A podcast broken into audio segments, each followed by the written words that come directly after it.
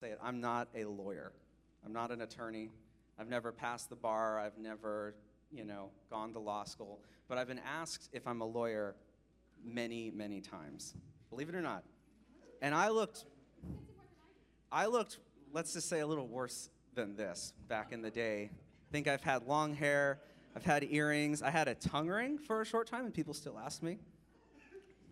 But the reason I was asked is because Megan is a lawyer, and we go to a lot of these lawyer social events and stuff. And uh, basically, people would ask, Oh, well, what kind of law do you practice? And I think to myself, Well, yeah, what kind of law do you think I practice?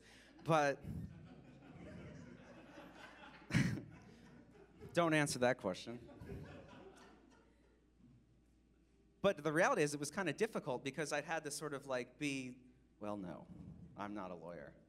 And what that seemed to imply, at least, you know, this, it's been years that we've done this, but back in the day, it seemed to imply, well, I'm really not worth talking to at this point because when you go to legal events, and maybe Mark can weigh in on this, it's really networking time. And the key is, what can, what can this relationship really do for me? Oh, you're not a lawyer? Well, then, yeah, I got to talk to someone with a little more, you know, clout. And I and I took that personally, and I really uh, pretty much became what I would say ineffective at these meetings because Megan say, "Oh, you should socialize with everybody, and you should, you know, talk, and you know, and and I'm and like really, if you think about it, I could be encouraging, I could, you know, really listen to people, and just because someone's at a party doesn't mean their life's great, and there's an opportunity for ministry." And it wasn't until really my outlook on this changed when I had the opportunity to sort of talk to someone about philosophy and just random stuff that I've actually studied and have a lot of experience with and love talking. But I had to sort of take that risk and be like, no, but I heard you talking about this. Have you read this? You know what I mean? Or something like that and create, you know, that sort of segue. But the problem was when I felt like I didn't have the right to be there or belong, my communication with anyone was relatively non existent. And my effectiveness or purpose in being at that place was just as non existent and pointless. So it sort of seems quite simple now, you know, from the outside looking in, and honestly, quite kind of stupid on my part. But I think sometimes when we don't understand our self worth, any sort of impact our lives can have is essentially crippled when we don't understand our identity and who we are, we feel like we can't impact this area and, and we're crippled.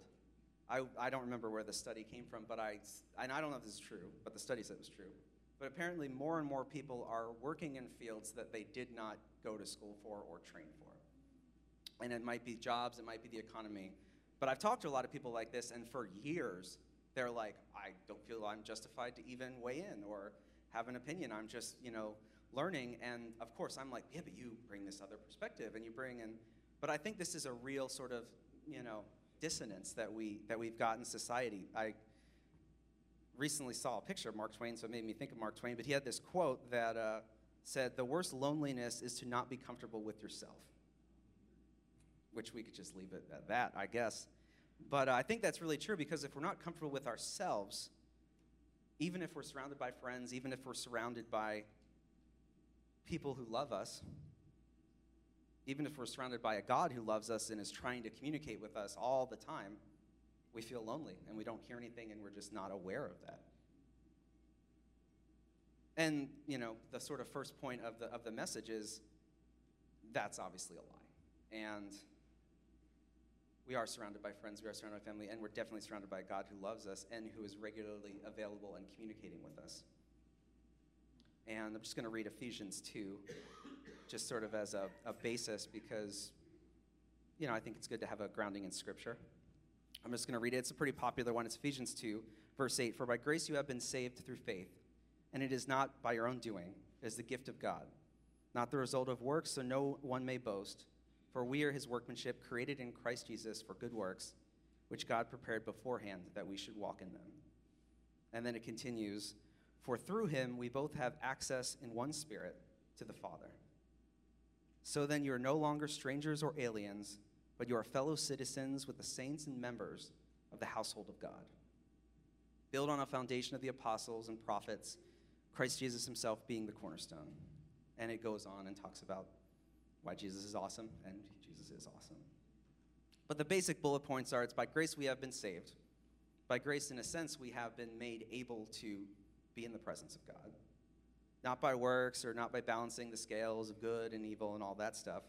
And that we're also workmanship or reflections of Jesus. And we have been created to do good works in this world. And as workmanship or reflections of Jesus, we have access to God. So today we're going to talk about communicating and closeness to God and really the practices and, and ways that we can make that more effective um, on a regular basis. So then, that knowing that we have access to God, how then do we grow closer? Because I think it's one thing to say, okay, yeah, I'm, I can pray, you know, it's possible. You know, what, what then do I do? Well, I had this, this moment. There's this something, there's something that's been going on um, for a while in the Jewish culture. It's called a midrash. And it's something that got really popular when like the emergent church came out and, you know, postmodernism and all that stuff started impacting faith. And the whole idea is really to take scripture and not rewrite it, but to almost say like, well, what if I was looking at this from this lens? What if I was looking at it from this person, you know, this person's perspective in the story, and all that stuff? And it's it's it's a lot of fun to do, and I like half did that, but I was reading that, and I got to Matthew 13, and I found this parable that we've totally read all the time. So I'm not going to read the scripture. I have it. You can look it up. It's math. It's in Matthew 13, but it's called the parable of the sower, and uh, I'm just gonna. I'll just paraphrase it just so we're not here all morning. But basically, there's this farmer, and he's throwing seed all over the place in his farm. Some seed then fell on this path that was, you know, as you can imagine, a pretty solid path. And before the seed, anything could happen to the seed, this bird, you know, came and swooped and took it away. So the seed was not going to turn into a plant. Then other seed fell on rocky soil, so soil with rocks in it and, you know, not super deep and all that stuff. And immediately it sprang up. It worked. The seed went in the ground. It got water. It happened. But then when the sun rose, they were all scorched and they died because they didn't have any roots.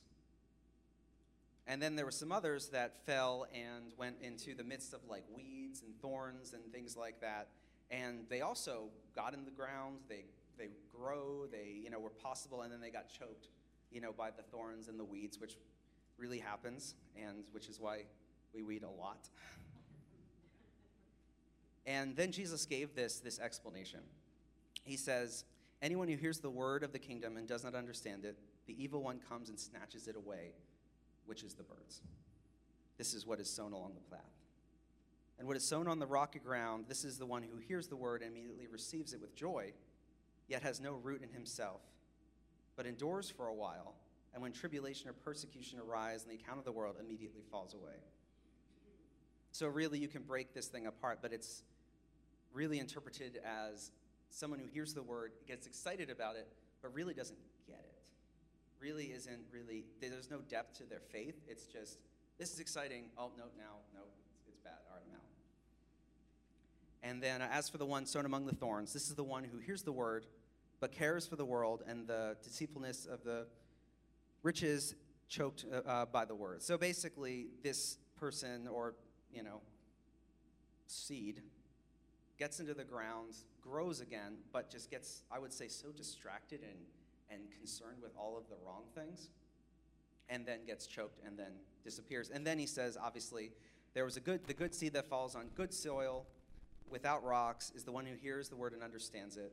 He indeed bears fruit and yields, in one case, a hundredfold, in another 60, and another 30. So the reality is, it's not just this awesome crop this one time, it's this continual crop over and over and over again. And there's sort of like an, a legacy of good crop that just happens because this seed fell on this good soil. So I was sort of praying on that, and I saw this huge parallel between God communicating with us and, in a sense, the seed and these examples, and which really tie into what we would call practices. So pretty straightforward, but I think sometimes you kind of have to make those connections and then it all sort of roots in your head a little bit more, no pun intended. So I looked at the seeds taken by the birds and I thought, you know, the road was so dense that the seed was gone before it could make even an impact. And when I think about God communicating with us, there are those opportunities where we're just not listening. We're there, you know, where there's just either too much going on at that moment, or you know, we haven't taken time to sort of, in a sense, like what we do, center or pause. And it just it doesn't make any impact and it's gone before we even realize it was there. And then there's this seed that falls in the soil without any depth or understanding. And I think as we seek to hear God and as we seek to experience, you know, the leading of God, if we're not grounding ourselves in, you know, what I would say scripture or truth or a real depth of, of understanding, it could just, we could hear something, get excited, and then all of a sudden there's a tough time and, oh, well, this, that my, there's a really, you know, common thing that happens where it's, oh, well, I guess that wasn't really what God was leading because now it's kind of difficult.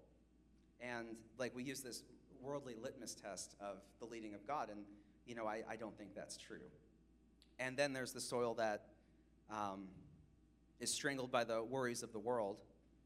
And I think there are also times where we can hear or feel a leading that God's leading, even if it's like a crazy dream, and then we think this doesn't make any sense. This is not going to be successful. This is not going to represent um, really what is good in, in this sort of worldly standard. And then, so obviously, we want to be, you know, the good soil that hears the word of God, that hears this leading and this communication, and doesn't let it, you know, disappear because of stress or anxiety or busyness, and doesn't hold it to this like worldly sort of, you know, what is uh, wise sort of standard, but uh, actually uses it to be a blessing, not only to ourselves, but you know, people around us right now, then so on and so forth down the line, because I think we've all have stories of people who have blessed us, and it's just got this generational effect because they've done some crazy thing that God was leading them to do, and then all of a sudden, six generations later, you know, you're talking about this great grandfather who made this call to do this thing, and uh, and we can do that. That's the exciting thing. But obviously, then the question of the sermon really is how do we become the good soil? You know, how do we sort of in both, a, you know, sort of a philosophical way, but really in a pragmatic way, actually live this. And uh, this is where we've sort of developed this idea of practices. You know, there's also another word, and it's the word discipline, which is a public relations nightmare when you try to tell people they need more disciplines in their life. And so my initial thought was, I, I you know, it sounded painful, it sounds difficult, and it kind of sounds like the guy who comes up to you, or girl, really, and says, I run five, you know, five Ks every day. I feel great about it. You should totally run five Ks every day, and you will feel awesome. And I'm thinking this does not sound like a good idea to me, and I don't think it sounds awesome whatsoever. But that's a discipline that resonates with them, and they probably took time to get to that point where this is this makes me feel awesome. Would not make me feel awesome. But oftentimes it is because the practice you know, a discipline that resonates with us naturally isn't the one that resonates with other people naturally. Because there are a lot of disciplines. And I sort of, you know, broke them down into, you know, what I would call three categories.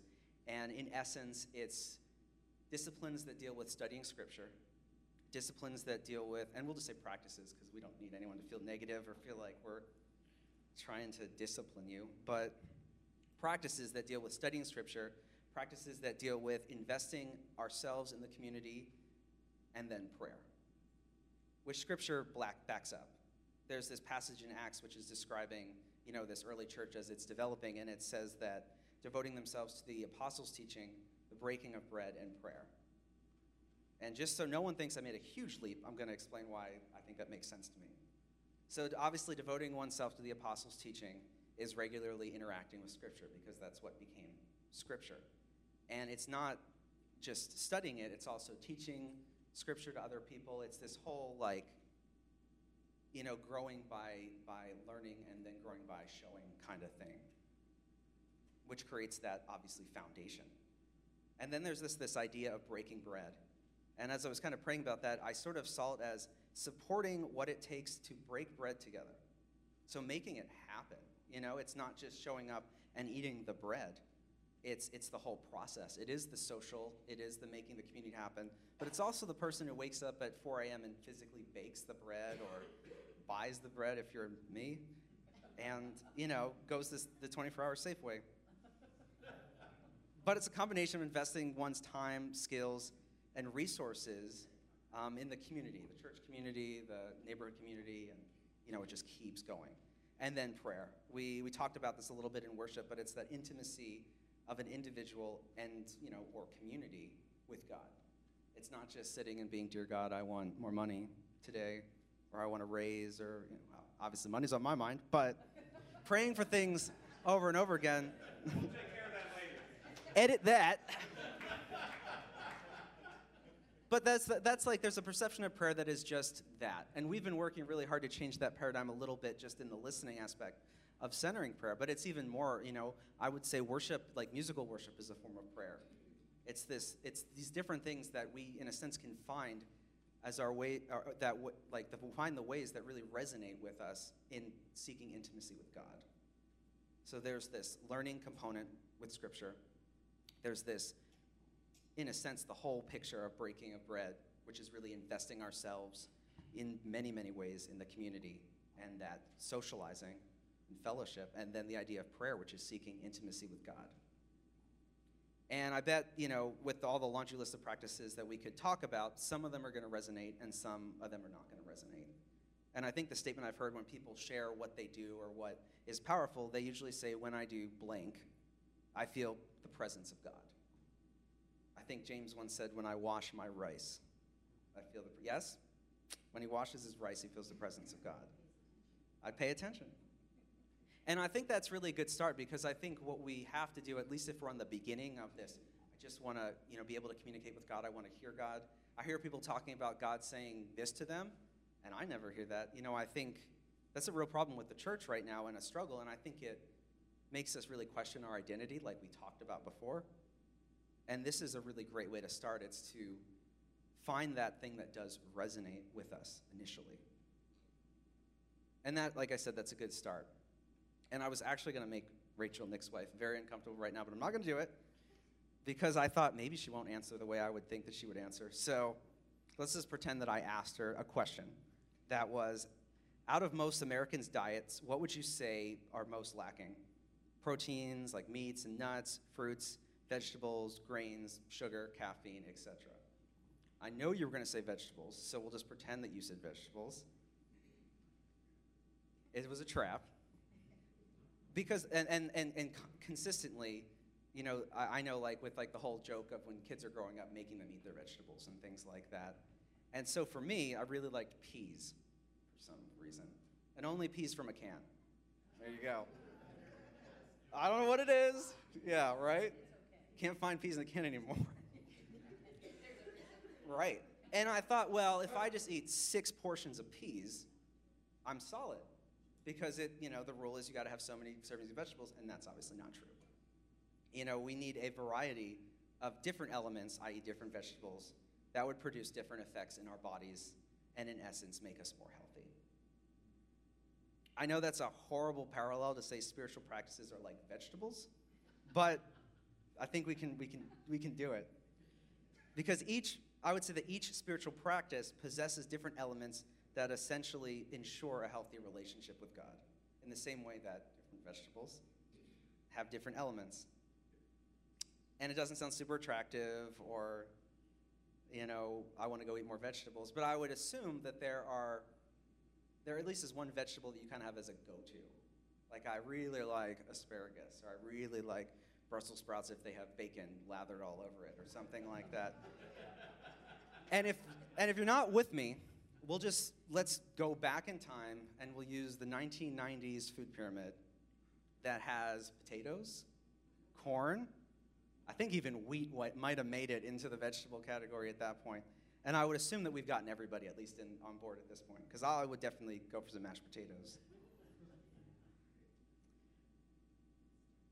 And so if we just keep listing them and listing them, I think we get to a point where everyone has at least one favorite or two favorites. And in that same way, it's really where we begin with spiritual practices. It's finding the ones that really resonate with us naturally and that we can easily sort of start working on and working towards. But that's not the end of it. If you have one or two spiritual practices, is moving on to what I would call the lima bean phase. And going for the things that aren't super attractive Why? Because our health and relationship with God is affected um, just by so much, and so many different things, and so many different practices, and moving on to, you know, the ones that don't seem super fun. And that's really the second point of this section. As case in point, uh, I'll just be honest, I, I have struggled with this a long time. I'm not going to pass the plate, but giving financially is a difficult lima bean one sometimes. But it's also a practice. It's a practice that a lot of people don't like or feel uncomfortable with, and quite honestly, a practice that churches haven't really talked about well. And it's sort of this chicken and egg paradox of who really messed this up and what it means, you know? But it's so vital to making ministries happen. And in fact, things couldn't function without that aspect of breaking bread with one another, which is supporting financially. It sort of makes me re- remember when I, and I swear this is true, I used to work out in college. And we would have this running joke that we would say tomorrow is going to be leg day. And if you've ever worked out, legs are not fun to work out. It's all about arms and chest and back. And so we would never want to do legs. But you really needed legs because, you know, it goes to this full all around health. And I think as we sort of kind of move on to this like prayer time and um, assignments, part of it's going to be finding those spiritual practices or disciplines that actually don't resonate with you very well, that actually aren't fun. Man, I don't really like reading scripture every day, but actually like working on it and seeing what happens. So, the simple assignments that we've got, first phase, if you're just starting, if you've just heard the word spiritual practice or discipline for the first time, it's all good. But find one or two that naturally resonate with you. Simple as that. We can email out a list of them too, different ideas. They really can just keep going. Like, I think someone told me that mowing the lawn was a good spiritual discipline because they were able to be intimate with God while they just had the white noise of mowing the lawn, you know? But beginning with stuff like that and really getting your feet wet in having this open line of communication with God and start doing them regularly. And then if you already have one or two practices, try ones that are a little more uncomfortable and just see what happens. Uh, we're just going to end with just two things. Uh, 2 Peter 1, verses 5 through 8, it says, For this very reason, make every effort to add to your faith goodness.